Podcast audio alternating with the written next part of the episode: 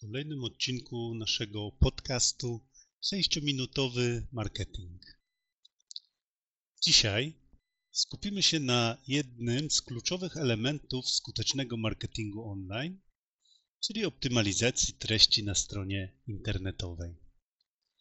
Dowiemy się, dlaczego jest to tak ważne i jak można to zrobić.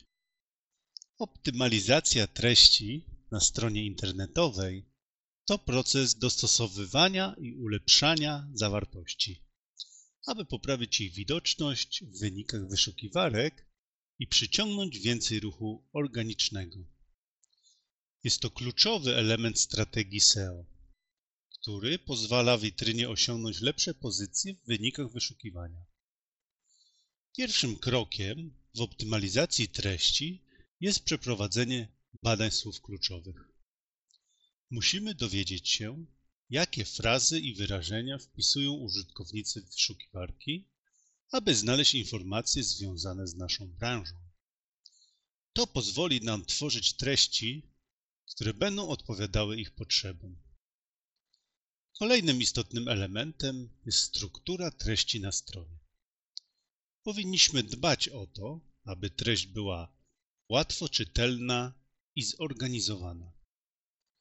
Używanie nagłówków, list punktowych czy akapitów ułatwi użytkownikom przeglądanie treści i zrozumienie jej.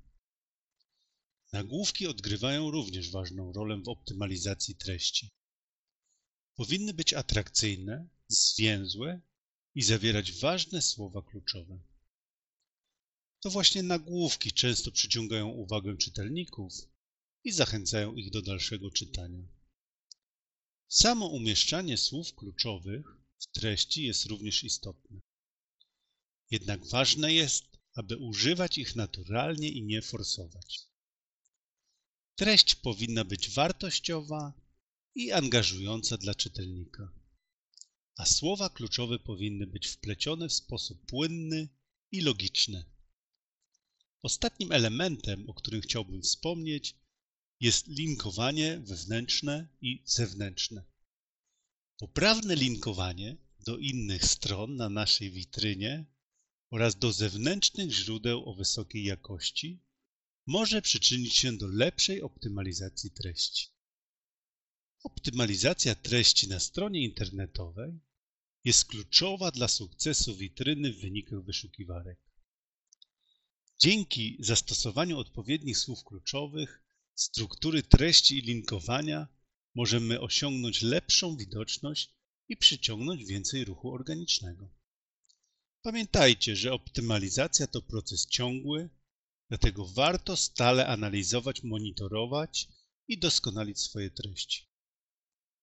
Dziękuję za słuchanie i zapraszam do następnego odcinka.